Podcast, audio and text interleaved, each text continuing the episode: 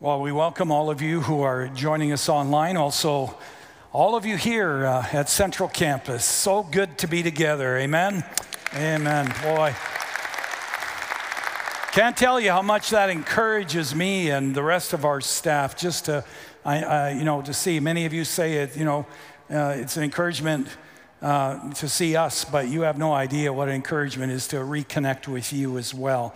But we do welcome you here at Central Campus, along with those of you who are meeting together at one of our other campuses in Airdrie, Bridgeland, in Bearspaw, and also in South Calgary.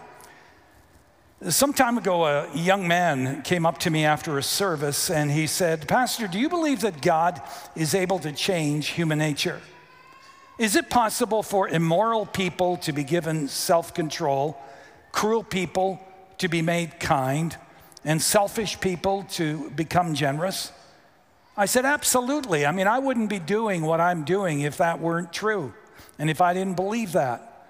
He then proceeded to ask, Well, if that's true, then why doesn't it work for me? I try to change. I even ask God for help at times, but it just doesn't seem to work. Well, perhaps you're struggling with the same issue in your life. And I just want to say the Apostle Paul addresses this issue on how we can find freedom, true freedom, within us and to live in victory through Jesus Christ in the next few chapters Romans 6, um, 7, and 8. The scripture passage that we're looking at today in Romans 5 not only summarizes the first four chapters of Romans, but it also lays a foundation uh, for Paul's teachings in the next three chapters. It's a powerful passage, but I need to warn you, it is one of the most difficult passages to understand in Romans, if not in the entire New Testament. And so, if you're able, I'm going to invite you to stand and to join me in reading uh, our scripture text for today.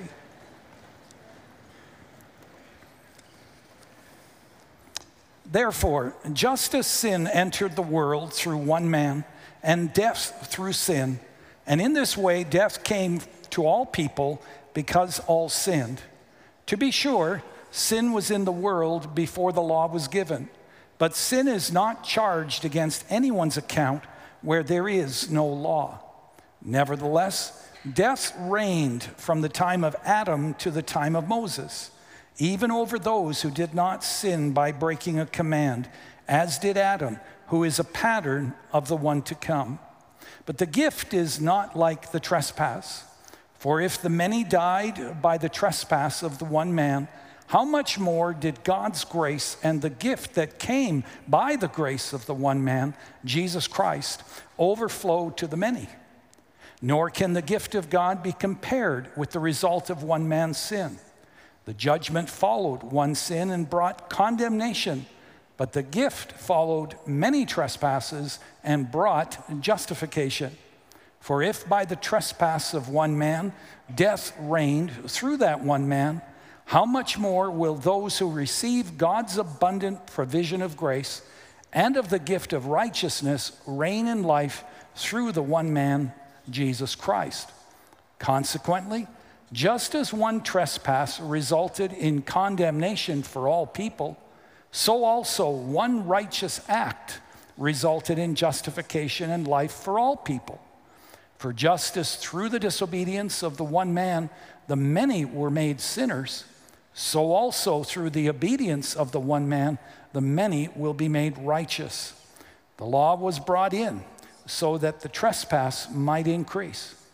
But where sin increased, grace increased all the more, so that just as sin reigned in death, so also grace might reign through righteousness to bring eternal life through Jesus Christ our Lord.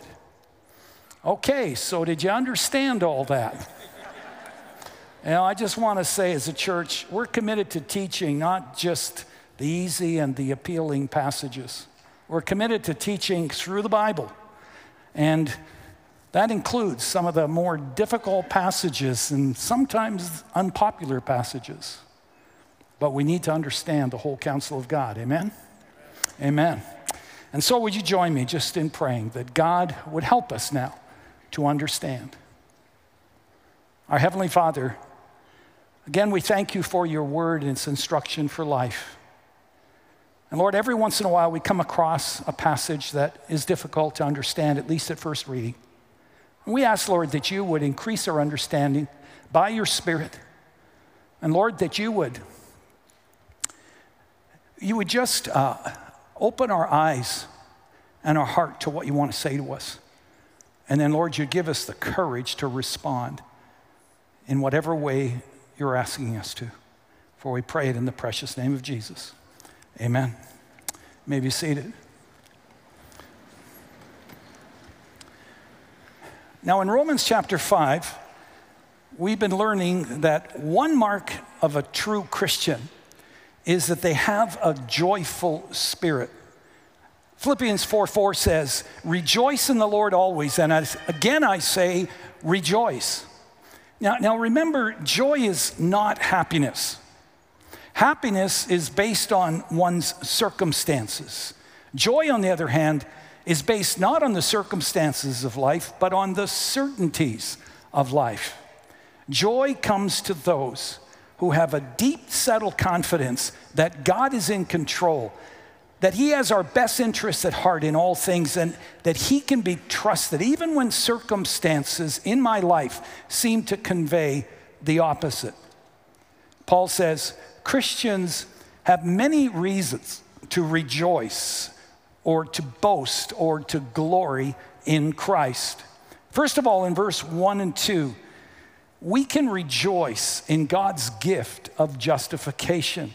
Jesus came to save us from our sins and to set us free to live in victory in this life, but also to make a way for us to be with Him forever in heaven in the next life.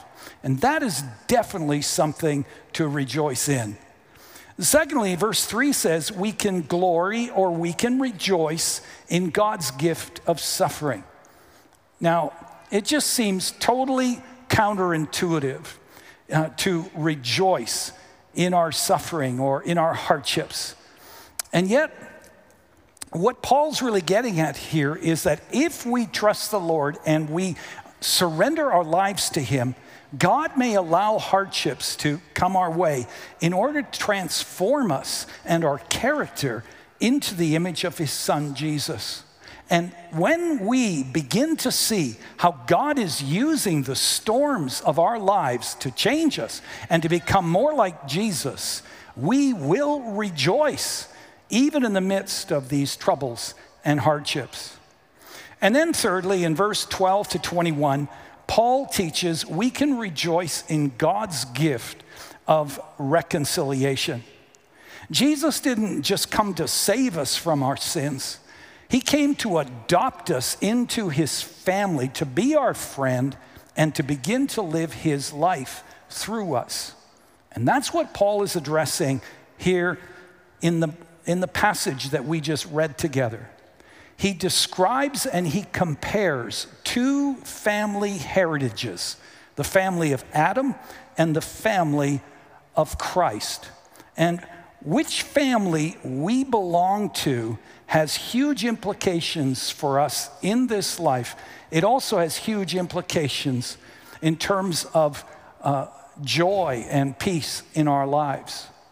Now, by the way, the family of Adam is really the family of Adam and Eve. But for reasons that are unclear, Paul focuses just on Adam and the family of Adam. And so I will do likewise in this message. Now, in the last sentence of verse 14, Paul writes that Adam is, quote, a pattern of the one to come. And what he means by that is they have, that, that Adam and Jesus have one thing in common.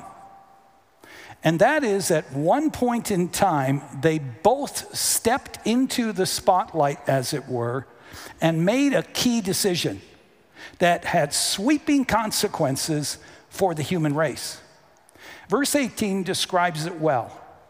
Consequently, just as one trespass, the trespass of Adam, resulted in condemnation for all people, so also one righteous act, that of Jesus Christ, resulted in justification and life for all people. Now, Adam was the first person that God created. And the Bible says he walked with God. It says he lived in a paradise. He was told by God that he could eat of any tree in the garden except for one, and he was warned of the consequences of eating the forbidden fruit. And there in the Garden of Eden, Adam stepped on the stage, as it were, and the spotlight was on him. And in Genesis 3 6, we read that Adam and his wife Eve ate the fruit that God told them not to. Adam blew it. And quite frankly, if I'm honest, I'm just a bit disappointed in him. I mean, we've all sinned, okay? So we need to be careful not to get too self righteous at this point. But Adam had some real advantages over us. I mean, he didn't have any parents to argue with, no pollution, no taxes, no mother in law to contend with. I mean, he really should have done better, don't you think? But seriously, God created Adam and Eve with a disposition toward evil, uh, with no disposition toward evil. And yet, in some mysterious way, they still chose to sin. And when they sinned, there was a cataclysmic ripple effect. Their relationship with God and with each other was fractured. Evil entered the cosmos, resulting in a broken world that's now filled with suffering and division and death and even natural disasters. Now, this was never God's original plan for his creation. This all happened because of Adam and Eve's rebellion and sin. Now, contrast that with Jesus Christ, who interestingly also stepped on the world stage, as it were, in a garden. Not the Garden of Eden, but the Garden of Gethsemane and he's kneeling and he's praying, and all the spotlights of history are on him. Would he or would he not follow the call of God the Father and become the sin sacrifice for the world? And Jesus said, My Father, if it is possible, may this cup be taken from me. His humanity was very evident in this part of the prayer. And yet he said, Not as I will, but as you will. And Jesus' historic decision was one of obedience to God and made it possible for everything to be made right again. Now, church, these decisions had huge implications for humanity, including, as I just mentioned, that we now live in a broken world. But here in Romans 5, the Apostle Paul drills down even deeper to expose the ripple effect of Adam's sin on each of us. First of all, as a result of Adam's disobedience, Paul says in verse 12, sin entered the world. Adam's sin was passed on to all future generations, which means that we're all born with a sin nature. Now, some people's worldview they simply do not accept that we are sinners or that we are born with a sin nature. Now, even though you may not like the word sin, you have to admit that deep down inside, something isn't right within us. Atheist and Oxford University professor Richard Dawkins, he says our problem is selfishness. In his first book called The Selfish Gene, he writes this the primary human drive is not the preservation of the species, but the preservation of self. We are driven by self interest. Even altruistic behavior, that is, doing good things for other people, may have its roots in self interest.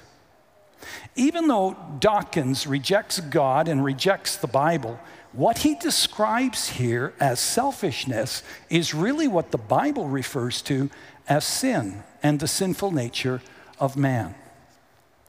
Now, some people admit there are sinful people on the planet who murder, who abuse, who molest, but they believe that these people are an anomaly. From their perspective, most people are good people who occasionally do bad things. Well, the Bible says not true. Romans 3:23 says for all have sinned and fall short of the glory of God. The prophet Jeremiah says the heart is deceitful above all things. We're not good people who occasionally do bad things. No, if we're honest, we would have to acknowledge that we're prideful, self centered people who occasionally do good things. Oh, make no mistake, we want to be good. For example, those of you who are married, you stood at the altar of a church or perhaps on a beach somewhere, and before all of your friends, you said, I promise to be the greatest husband or the greatest wife ever. That's where all marriages start, you know. It's called the romantic phase. It usually lasts about a week or two, or in exceptional cases, a year or two. But then you come to the next phase. It's called reality. And reality hits when the person that you thought could do no wrong has suddenly turned into someone you hardly know. Someone who now, from your perspective, seems incapable of doing anything right.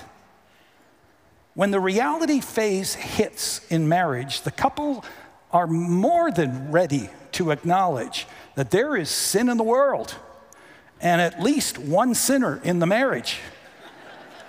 you see, we're sinners by nature. We've all seen this in our lives. Even though we know sin will hurt us, or perhaps someone that we love, and that we're probably going to regret it after the fact, we often want to sin anyways. We often want to just get our anger out and slander someone. You know, we, we want to, um, uh, you know, have, hold a grudge against someone. Uh, we want to lust. We want to envy. Because, as one person admitted, there is something inside of me that's so strong and so powerful, it drives me past common sense and my morals and convictions. So tell me, what is that? I mean, just pause for a moment and ask yourself what is that within us that entices us, that pulls us to sin? Well, the Bible says it's our sin nature, it's pride, it's selfishness, it's self centeredness. Sin is a part of our nature. And here in verse 12, the Apostle Paul says that's the first implication of Adam's sin. His sin was passed down to us, leaving us with a sinful nature an inclination to sin. Now you say, well, wait a minute. That's not fair. I mean, I wasn't there to decide, so why do I need to pay for Adam's sin? Now we could give a number of explanations, but let's not forget that we have all sinned. And if God had put each of us in Adam's place, we would have done the same thing. But in addition to that, one of the truths of life is that the decisions that we make in life affect not only us, but those who come behind us. Andy Parks, he tells the story of a friend of his who for years had a nursery for crack babies. A crack baby is a baby who is born to a mom who is addicted to crack. And when they're born, they're addicted to crack as well. And so to Andy, uh, she, uh, she said to Andy, these babies never stop crying, in some cases for weeks. They just cry and cry all of that crack out of their systems. And there are women that she recruited who would just hold these crying babies for hours while their mothers were out on the street trying to make a living. Now, when we hear this, it breaks our hearts, you see, because something inside of us says it's not fair for innocent babies to suffer like this for the decisions that their mother made. But you see, while they were in their mother's womb, as their mother went, so went the child. And folks, the same is true for us. Because we are born in Adam's family, we are born with a sin nature before we even commit our first sin.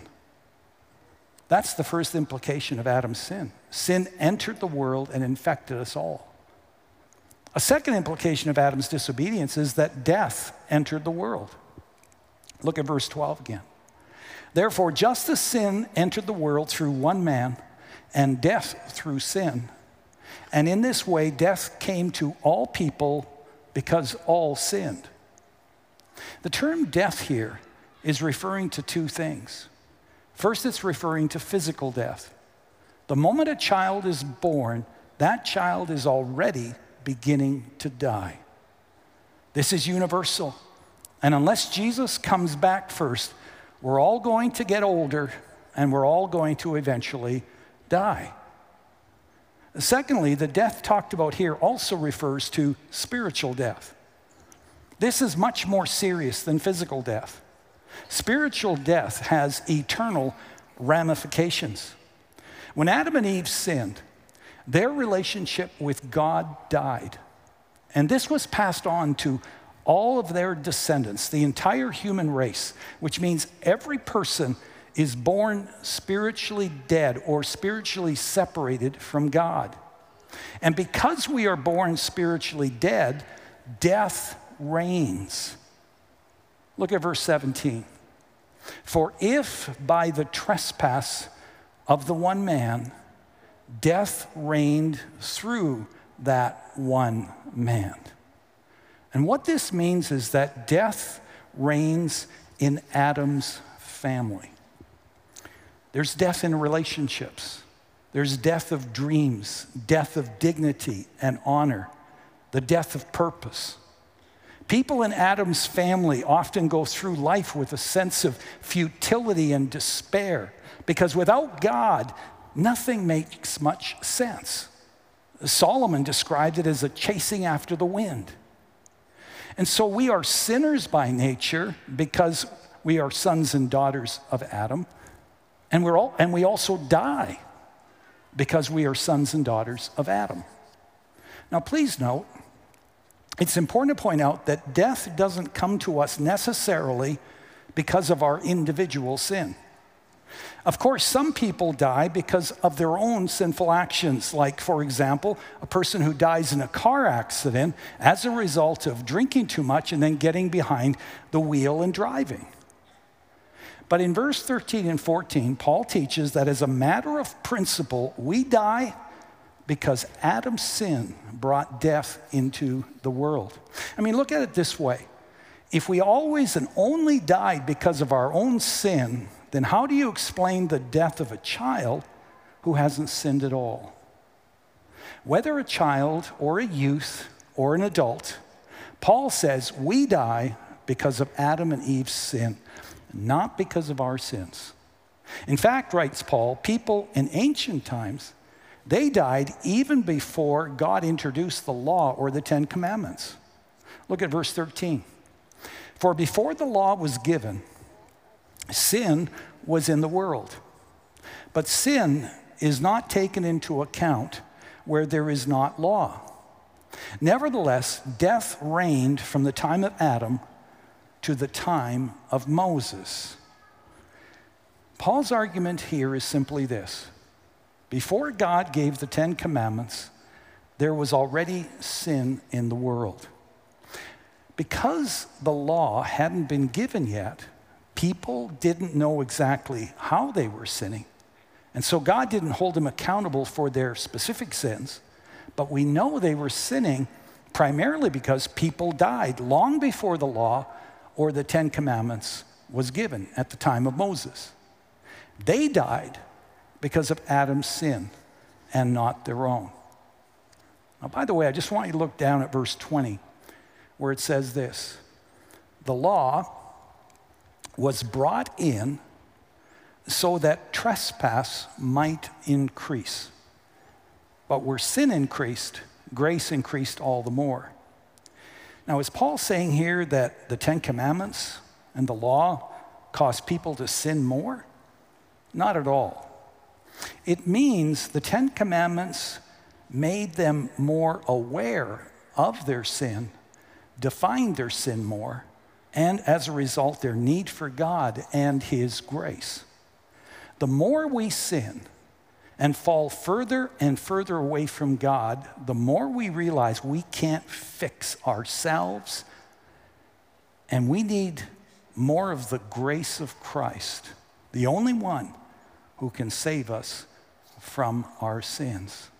And so the Ten Commandments prove that we're sinners, but even without them, we know we're sinners because of the sentence of death that came as a consequence of Adam's disobedience. The fact is, we're all aging and we're slowly headed for death. And that reminds us that we're living in a broken world and that we are part of Adam's family. Well, you say, isn't this wonderful? What a wonderful sermon, Pastor Henry. Thank you for, for letting me know that I'm a sinner, that I'm getting old, and that I'm dying and part of Adam's family. I can hardly stand it. Anything else you want to say to kind of cheer me up today? Well, actually, I do. I said earlier in this series in Romans Sometimes the only way we can appreciate the good news of what Jesus did for us is when we first face the harsh reality of the bad news that we face without Jesus. Paul declares the good news this way in Romans 5 8.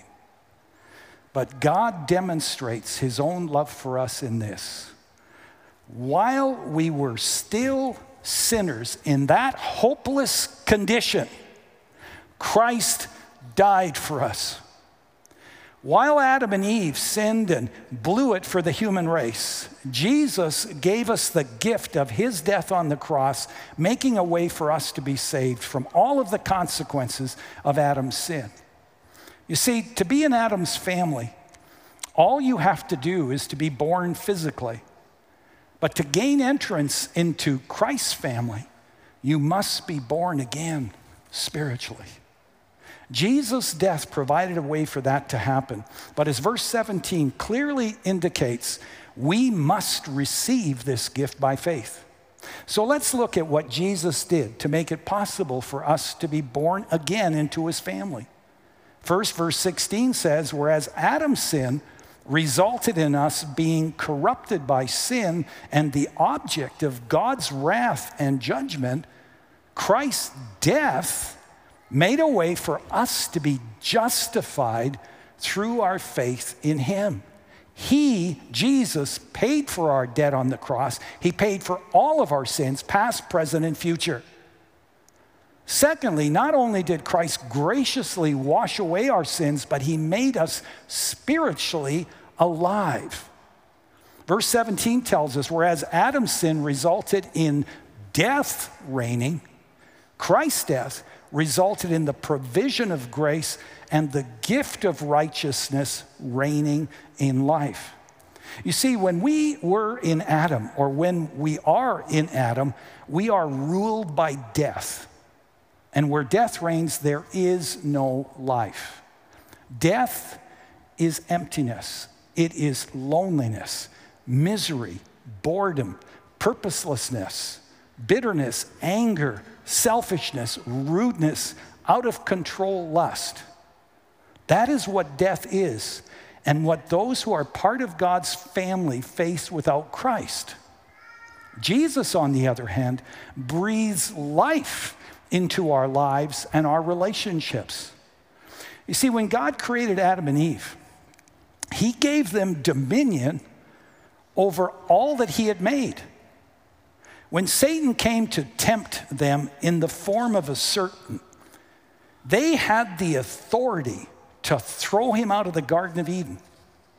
They had that kind of authority over creation, but they lost it when they sought to be independent disobeyed God and ate of that apple. But now, through Christ, we can be restored to our rightful place as co regents under God. He has given us His life and His authority, and the power of sin has been broken in our lives, which means we need no longer be defeated by the things we face in life, but we're able to reign over sin and all of the pressures and the troubles in life.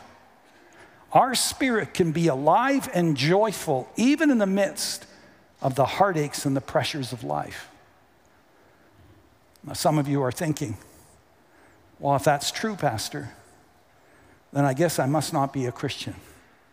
Because still, because sin still seems to have control over me. I've read the verses, I've prayed the prayer. I'm telling you, sin is still alive in me. Well, I just want to remind you this particular passage we're looking at today is an introduction. We're going to be talking about this a lot more as we go through chapters 6, 7, and 8, and you won't want to miss it. What Paul wants us to understand in this passage and at this point is that you now belong to a new family in Jesus Christ. Your identity has changed. You are now, uh, you now have a new Lord and King who gives you a new perspective of life, a new hope for the future, a new attitude and purpose in life. And get this a new authority to say no to sin and to no longer be a slave to sin. Erwin Lutzer explains it this way. He says, Let's suppose that you're in an apartment complex and the landlord is very difficult to get along with. Let's suppose this landlord regularly barges into your apartment when you're not there. He breaks things and he scatters everything around, and then he sends you a bill accusing you for not looking after the place. Let's say he constantly deceives you, makes all kinds of promises that he doesn't fulfill. On top of that, let's say he raises the rent so high that he knows you can't repay it. So you'll have to borrow what you owe from him. And eventually you become hopelessly indebted to him to the point of being his slave. Not a wonderful state to be in. But you see, that's exactly where Satan wants us to be. But then one day, the entire apartment complex is sold and is now under new ownership. And the new owner comes to you and says, I want you to know that your indebtedness has been taken care of and your rent is paid up for good because I've paid it. I want us to be friends. And I want you to know that my desire is to help you be all that God made you to be. Well, you're excited beyond words when you hear that. You, you can't believe this. It just seems too good to be true. But while you're rejoicing, your old landlord barges into your apartment, waving all kinds of papers in your face, which he purports are legal documents. And he's saying things like, You still owe me big time. You'd better pay up or else. Now, you can do one of two things. You can either tell him to leave because you know he's lying. Remember the truth sets you free, said Jesus. Or you can continue to be his slave and give in and keep paying the bills that have already been paid by your new owner. And, folks, you see, that is a picture of how some Christians live. They are now in Jesus' family, and yet they keep paying the bills to Adam's family. They keep being slaves to their former landlord, and often they don't even know it's no longer necessary. You know, it kind of reminds me of what happened in Jamaica many years ago when the slave trade ended there. The news didn't get out to some of the remote parts of the country, and, and so some people just continued to be slaves because they didn't know the truth that they were free. And that is the situation for some Christians today. And so the old landlord comes along and he knocks on the door of their lives and he says, You have to pay for this bill called worry or fear. And instead of saying, No, I'm under new ownership in Jesus Christ, He's taken care of all those bills, He set me free, they just go ahead and they pay the bill, convinced that there is no way they can be set free from worry or from fear. Or maybe the old landlord comes along, hands them a bill called regret. Many people just say, you know, they're just convinced there's no way that they can be released of their regret, and so they pay the bill. You know, church, make no mistake. One thing that Satan wants you to believe is that accepting Christ as your Lord and Savior and becoming part of His family has not changed things very much. That's what He wants you to believe. But make no mistake, the Bible has an entirely different message. It says, when you are in Christ, everything is new. Everything. The old allegiances have been broken, and all of your debts have been fully paid in Christ. In Christ, you now have a new family, a new authority, a new heritage, and you don't have to listen or give in to your old landlord anymore, despite his threats and his whining. In fact, Satan was declawed and he was detoothed on the cross. And all he can do now is roar and gum us a little bit. The only way he can harm us is through deception, through lies and unfounded fears that we choose to believe and act on.